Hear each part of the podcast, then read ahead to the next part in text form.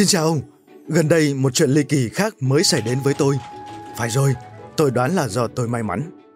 Hôm đó là thứ bảy và ông tôi nhờ tôi dọn dẹp gara cho ông. Tôi đã nghĩ chắc sẽ chán lắm cho xem. Giá mà tôi biết điều gì đang đến với mình. Tôi đang phân loại các hộp trong gara thì bắt gặp một chiếc máy tính cũ. Tôi muốn kiểm tra xem nó còn dùng được hay không nên đã thay pin mới, nhấn nút bật và rồi mọi thứ biến mất. Trời tối đến mức tôi không nhìn thấy gì xung quanh mình. Tôi có cảm giác mình hơi bị xô đẩy ở đâu đó. Một lúc sau, mọi thứ sáng trở lại.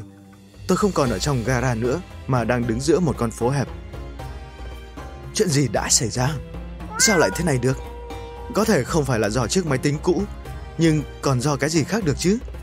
Mà liệu có phải là cái máy tính thật không? Xung quanh tôi là những người mặc váy xếp ly và đi sang đan đang đi lại. Tôi nhìn quanh và xa xa, tôi thấy một kim tự tháp.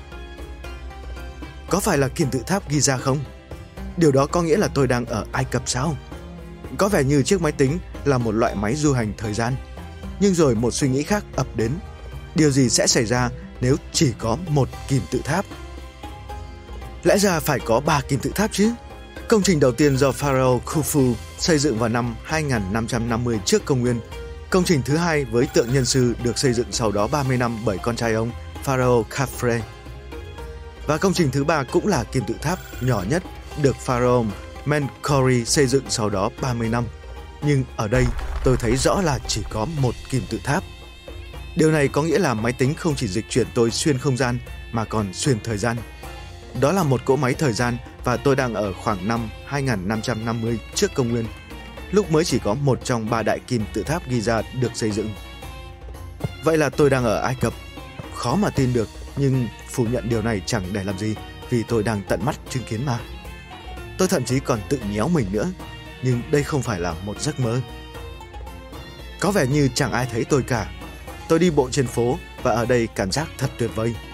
Bạn có biết khả năng cao là người Ai Cập là những người đầu tiên tính toán một ngày 24 giờ và tạo ra lịch 365 ngày không?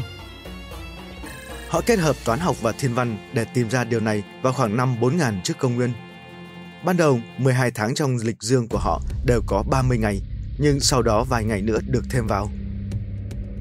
Cảnh vật xung quanh tôi đang mờ dần và lại một lần nữa tôi lại chìm trong bóng tối. Cuối cùng khi có thể nhìn thấy lại, tôi thấy mình đang ở giữa phố, nhưng lần này trông nó khác hẳn. Thật dễ dàng để biết tôi đang ở tương lai. Các mảng xanh trên nóc mỗi tòa nhà, có những chú bò đang gặm cỏ ở trên đó, cây xanh trải dài giữa các con đường. Để tận dụng không gian tốt hơn, các con đường phía trên tôi được xây dựng với nhiều tầng kết nối mọi thứ với nhau. Khi tôi đang quan sát xung quanh, cố tìm một chiếc ô tô bay thì có người gọi tôi. Này, xin chào! Một thanh niên đang nhìn chằm chằm vào tôi. Trông anh kỳ cục thật đấy. Anh từ đâu đến vậy? ừ Mỹ. Tôi không nghĩ ở đó họ còn mặc loại quần áo này đâu. Ý tôi là anh đến từ thời điểm nào? Anh là một nhà du hành thời gian, phải không? Tôi đã rất ngạc nhiên. Phải chăng việc du hành thời gian rất phổ biến ở đấy?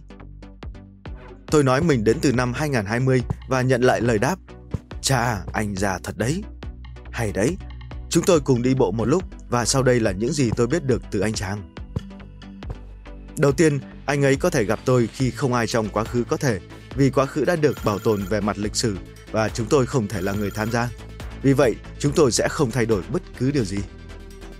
Hóa ra tôi đang ở Indonesia và đó là năm 2176. Tôi ngạc nhiên là anh ấy đã 45 tuổi, nhưng trông lại như chưa quá 25. Trung bình con người tại thời điểm này sống 120 năm và già chậm đi nhiều do công nghệ và việc nâng cao sức khỏe ngày càng tiến bộ. Thậm chí có cả một hệ thống đường tàu cao tốc dưới nước.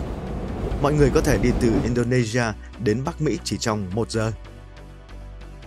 Một công dân bình thường thế kỷ thứ 22 đã tới khắp mọi nơi trên hành tinh, nhưng ngành du lịch vẫn tồn tại.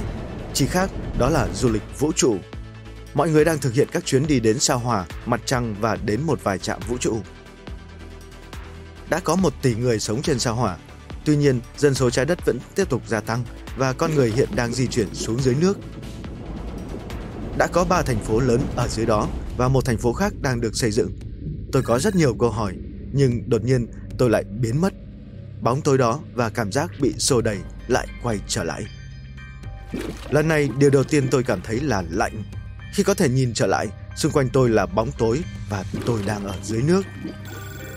Tôi chỉ có tối đa một giờ trước khi nhiệt độ cơ thể giảm xuống và bắt đầu bị hạ thân nhiệt. Tôi hy vọng chuyến đi này sẽ không lâu và cỗ máy thời gian sẽ kéo tôi đến một nơi khác trong vài phút nữa. Tuy nhiên, tôi không muốn mạo hiểm. Tôi phải tìm cách thoát ra khỏi nước băng giá. Tôi nhìn xung quanh để tìm bất kỳ khu đất nào gần đó, nhưng thật khó để nhìn thấy gì. Và rồi tôi nhìn thấy ánh sáng.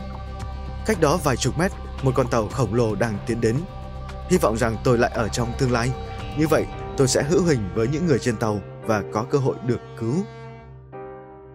Nhưng rồi tôi nhận thấy một điều phá hủy toàn bộ hy vọng của mình. Con tàu đang hướng tới một vật thể tối trong nước, một tảng băng trôi. Đó là tàu Titanic. Tôi biết chính xác mình đang ở đâu. Là Đại Tây Dương ngày 14 tháng 4 năm 1912 vào khoảng 11 giờ 40 phút đêm. Tôi sắp chứng kiến vụ đắm tàu Titanic. Tim tôi đập loạn nhịp và tôi còn quên mất mình đang ở dưới nước khi nhìn chằm chằm vào con tàu đang nhanh chóng tiến đến gần tảng băng trôi. Tôi muốn làm điều gì đó để thay đổi lịch sử, nhưng tôi không thể làm gì được. Một, hai, ba, khi đếm đến 37, tôi nghe thấy tiếng rác rác. Cú va chạm, lịch sử sắp xảy ra. Con tàu cứ tiến về phía trước, nhưng tôi biết nó sẽ không đến đích.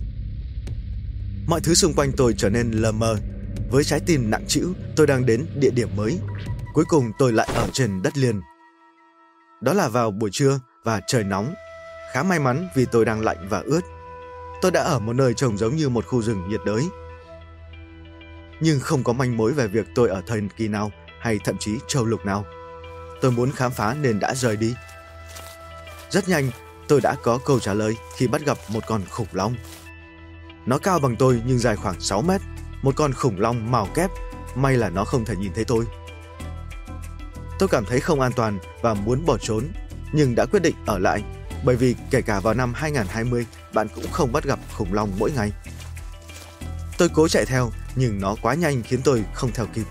Nhưng tin vui là giờ tôi biết mình đang ở đâu. Khủng long màu kép sống vào đầu kỷ Jura khoảng 193 triệu năm trước. Cụ thể tôi đang ở Bắc Mỹ, nhưng đó không phải là nơi mà bạn tưởng tượng đâu. Vào thời điểm đó, thế giới của chúng ta trông khác hẳn. Thay vì 7 thì chỉ có một lục địa trên trái đất siêu lục địa Pangea trải dài từ cực này sang cực kia.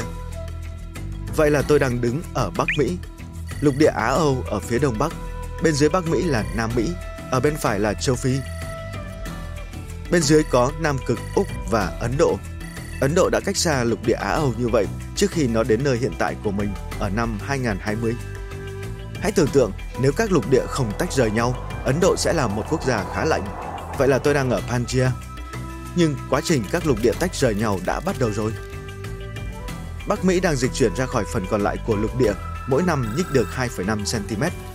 Tuy nhiên, sẽ mất hàng triệu năm nữa để nó trôi về vị trí của mình ở năm 2020. Và ngay cả trong thế kỷ thứ 21, nó vẫn luôn chuyển động. Tôi tiếp tục lang thang trong rừng và phải thừa nhận rằng như thế này là khá rùng rợn. Nơi đây chứa nhiều loài động vật kỳ lạ như côn trùng khổng lồ biết bay, thằn lằn dài 1 mét và tất cả các loài khủng long khác nhau. Tôi không thể nhớ hết tên của chúng. Tôi đang chăm chú nhìn một sinh vật kỳ dị, thì một trong những con côn trùng khổng lồ bay qua đầu tôi. Mọi thứ trở nên tối tăm và tôi lại biến mất. Tôi mở mắt ra và thấy mình đang ở trong gara. Pin của máy tính đã cạn. Ông tôi bước vào và hỏi xem chuyện dọn dẹp đến đâu rồi. Tôi cho ông xem chiếc máy tính và hỏi nó là gì. Một chiếc máy tính? Ông đáp. Chỉ thế thôi ạ? À? Chỉ là một chiếc máy tính, nó không đưa ông tới các địa điểm khác nhau sao? Chỉ vậy thôi, nó chỉ dùng để tính toán thôi. Nhưng tôi biết những chuyến đi đã xảy ra của tôi là thật và tôi ngờ rằng ông cũng biết bí mật của chiếc máy tính này.